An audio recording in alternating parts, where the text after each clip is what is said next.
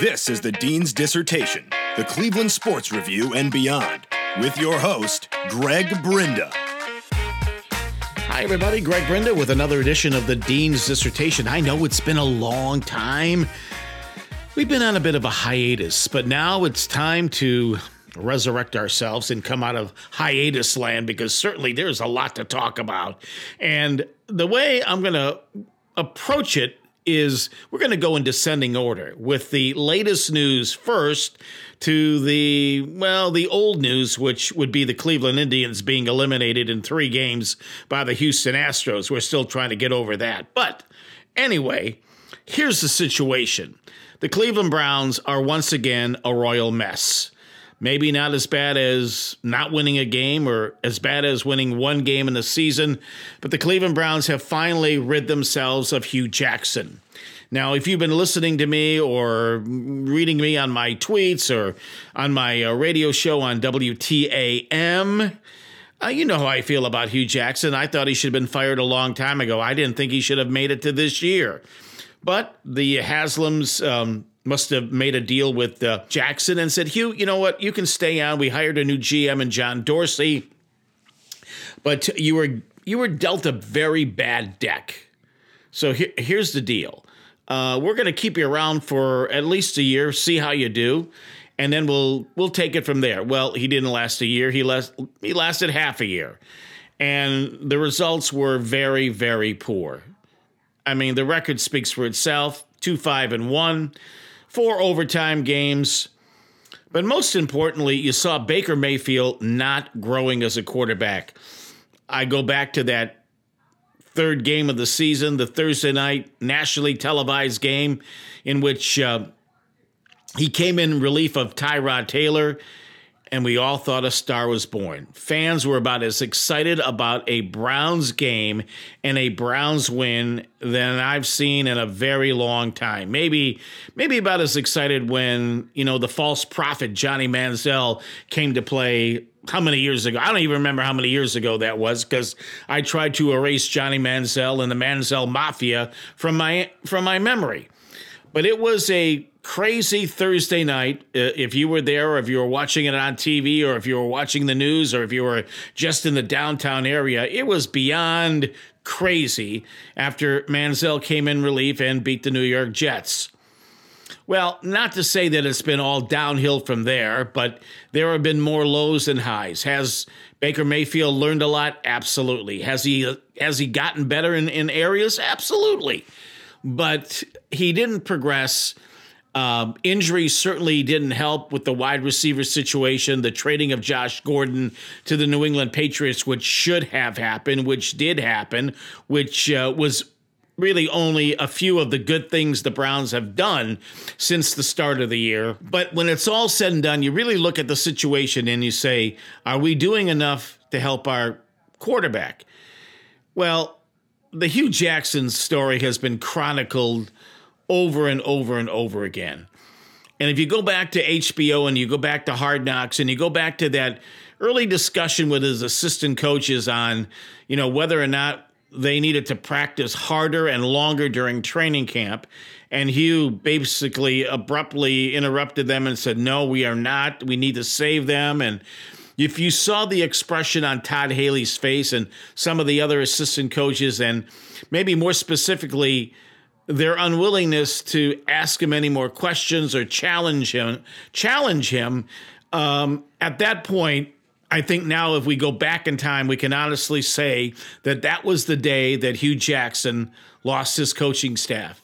He and todd haley seemed to clash from that point on. We saw it in the uh, opener when uh, Josh Gordon actually was there for the first play of uh, of the game when Hue Jackson adamantly said that that was not going to happen.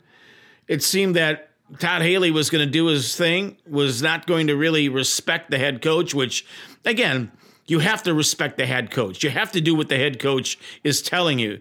To be um, to be what he did, I call him a rogue coordinator, and I think to some degree the new uh, uh interim head coach Gregg Williams is a rogue coordinator. You can't have that dysfunction in a football team. And that was what and that was was going on. So you have to look at the leader and you have to say to yourself, is he doing a good job? And the answer was no, he wasn't. He's never really done a good job. He has the second worst record of any NFL head coach with 50 or more, more games in the history of the league. Think about that. He has the second worst record of any NFL head coach in the history of the league who has coached 50 plus games. Well, that kind of um, that kind of tells you the whole story, doesn't it, folks? It it, it, it, it really does. And Hue Jackson did it to himself. Todd Haley, well, he also saw the the axe uh, turn down his head, and rightfully so. It wasn't. It, it, it looked as if Haley was just being defiant and stubborn. And if you looked at one specific era area, it was the Duke Johnson thing. Why? When maybe he is your second best offensive weapon, you refuse to use him. That was crazy. Why would you literally not use your second best weapon next to Jarvis Landry? It seemed inconceivable. It seemed crazy. It seemed beyond stupid. Well, both of them are now gone. It doesn't put the Browns in a better situation. It doesn't put Baker Mayfield in a better situation. But eventually, the Browns will find their new head coach. And I think it's imperative that John Dorsey think outside the box. Please don't bring in a buddy. Please don't bring in a guy that's been a head coach and doesn't have a winning record. Please don't do that. We have seen too many of these guys or unproven coordinator guy that when you put him in a head coaching position, he basically poops the bed. You just don't need that kind of guy. Now, are the Browns in a better place than they were a year ago or two years ago? Well, I think by some, I don't know, uh, accident, the Haslams may have hired the right guy and John Dorsey as their GM. In fact, John Dorsey may be the best hire they have made since owning the team. Because let's be fa- let's let's be frank here, folks. The Haslams are not very good owners. They're horrible owners, as a matter of fact. I thought Randy Lerner was a horrible owner. These people are worse.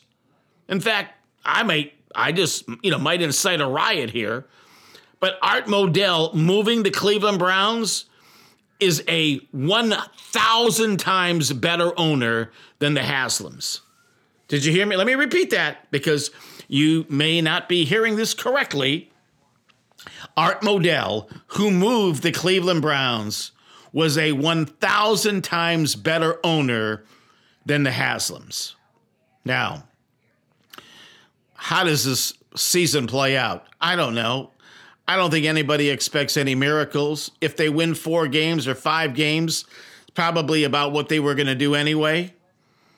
But they needed to separate themselves from bad leadership.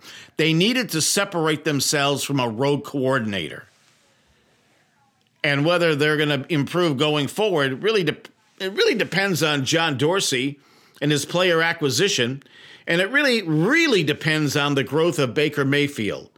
Just how good this young man will be really depends on his environment, the weapons around him, if he doesn't get killed, because he looks like he's going to get killed this year by a very porous offensive line, or should I say, a porous left side of the offensive line we shall see. It's not the same old, same old, but it will be depressing once again. Well, guess what, folks? We should be used to it. Cavaliers, just a day before, on a Sunday, fired their head coach, Ty Lue. Not surprised, and, you know, not wishing bad things on anybody, but I didn't think he was the guy for the job. Did any of you? And let's not feel sorry for Ty Lue because he's still going to get uh, about $15 million left on his contract. So he's not hurting. Remember, after the Cavaliers won that championship in 2016, Ty Lue signed a five year, $35 million contract. At the time, I, I said to myself, okay, they won a championship. I'm not going to take the credit away from Ty Lue, but if you don't have LeBron James, you're not winning anything.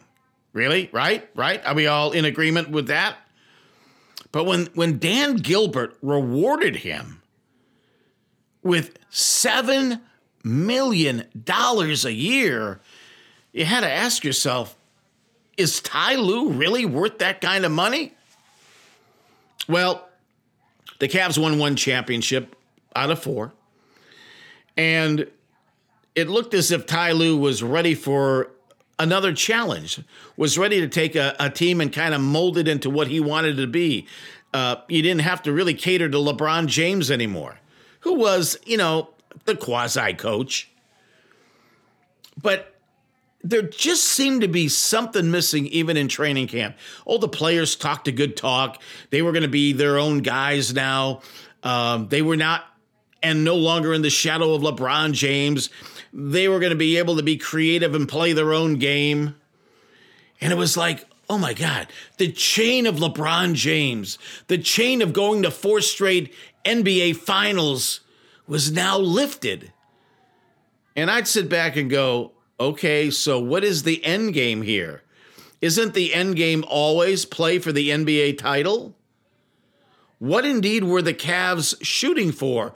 What were the Cavs players shooting for? Really? They didn't want an NBA finals? They didn't want to win a championship? They wanted to play their own game? Rodney Hood would come out of his shell. Jordan Clarkson would be good again. George Hill would see the fountain of youth. Kevin Love would take all that money he's been given and, you know, be the focal point of the of, of the team. Well, that's not going to happen because Kevin Love again, and the word is again, is hurt, foot hurt, toe hurt, and he may be out a very, very, very long time. How is that in the world going to help the Cavaliers? Without Kevin Love, folks, Remember the four years when LeBron left, how bad it was?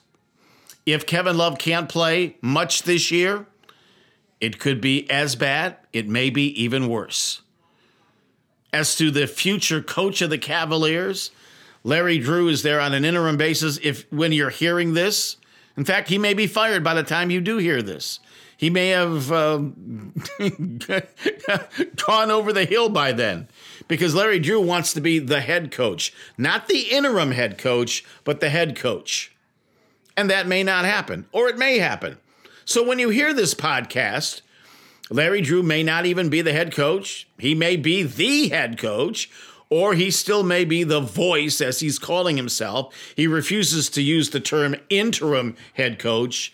He will be the voice. He will continue to be the voice for as long as I don't know. He wants to be, or the Cavs want him to be, the voice of the team. Folks, the, the, the listen. I didn't like these guys not coming to the help of LeBron during the finals last year.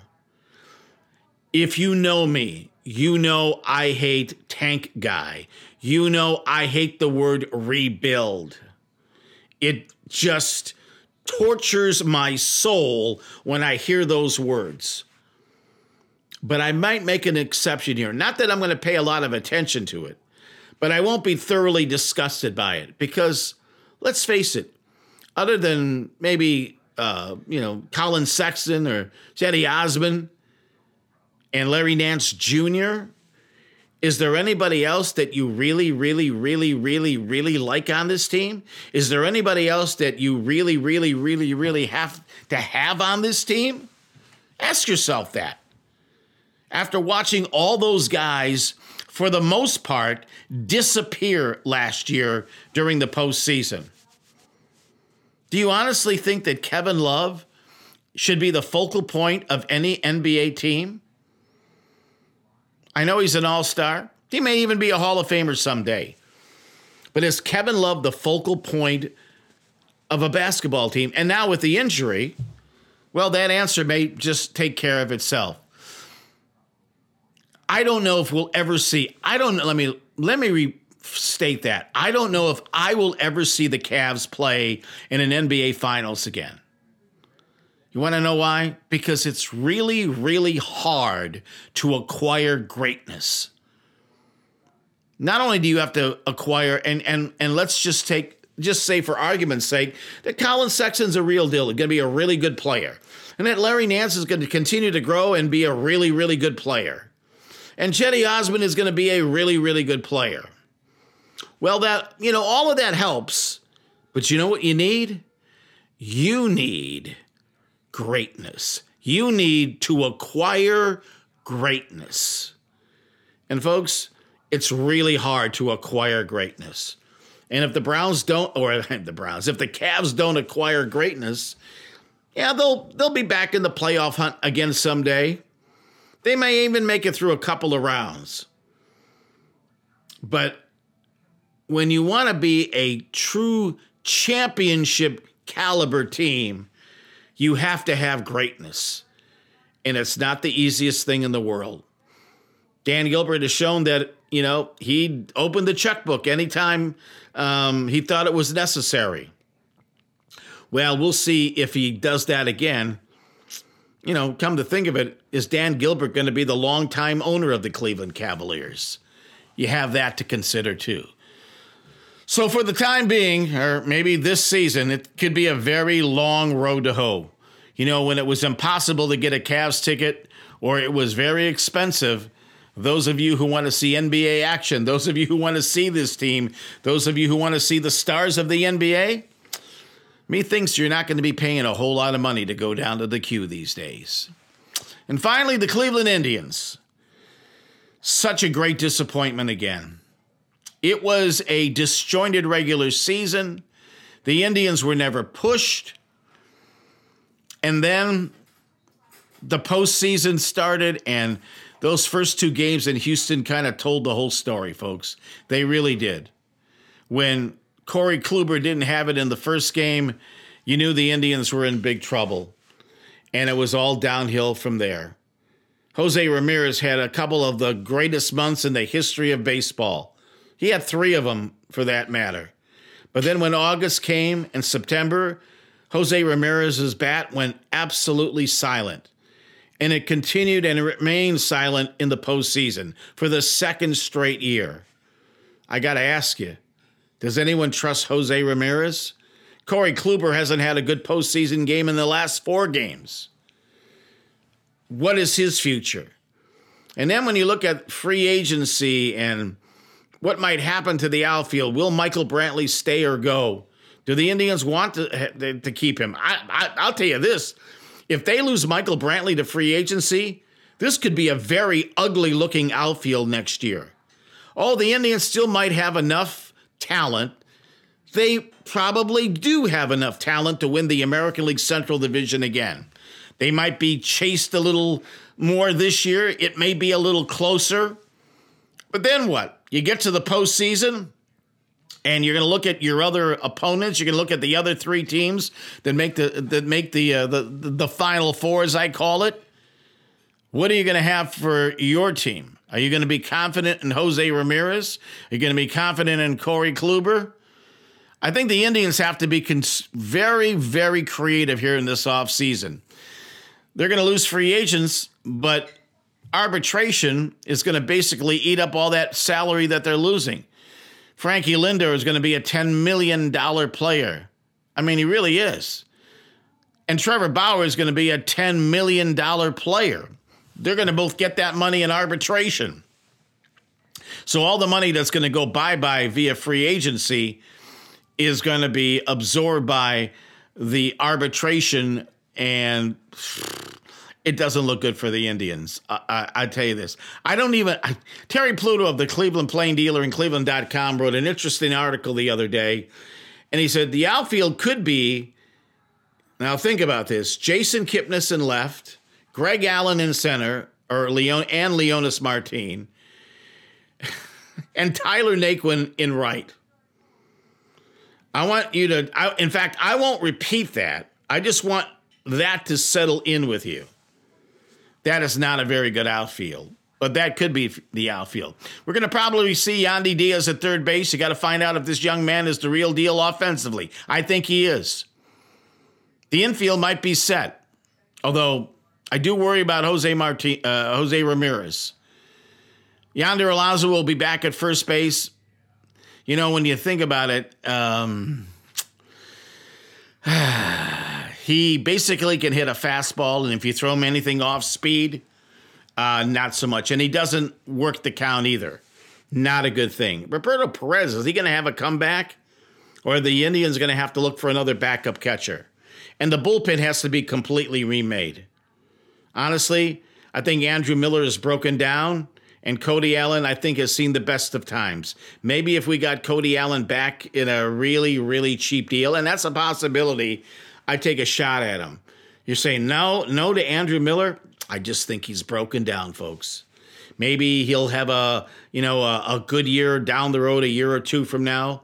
Think about all the millions of dollars that Cody Allen and Andrew Miller lost because of their ineffectiveness or injury this past year. They could have been making a lot of money as free agents, and and may, maybe maybe there will be some team that will pay them that kind of cash. I kind of doubt it though. I really I I really doubt it. So it'll be very interesting, especially now with the World Series over. I think the Red Sox won, right? Yeah. To see what the Indians do here in the off season. I think they have to be creative. I think they have to make some trades because I think they need to rejuvenate the spark in Tribe fans. Because I think Tribe fans were really, really let down when the season ended as I say, prematurely against the Houston Astros in very early October.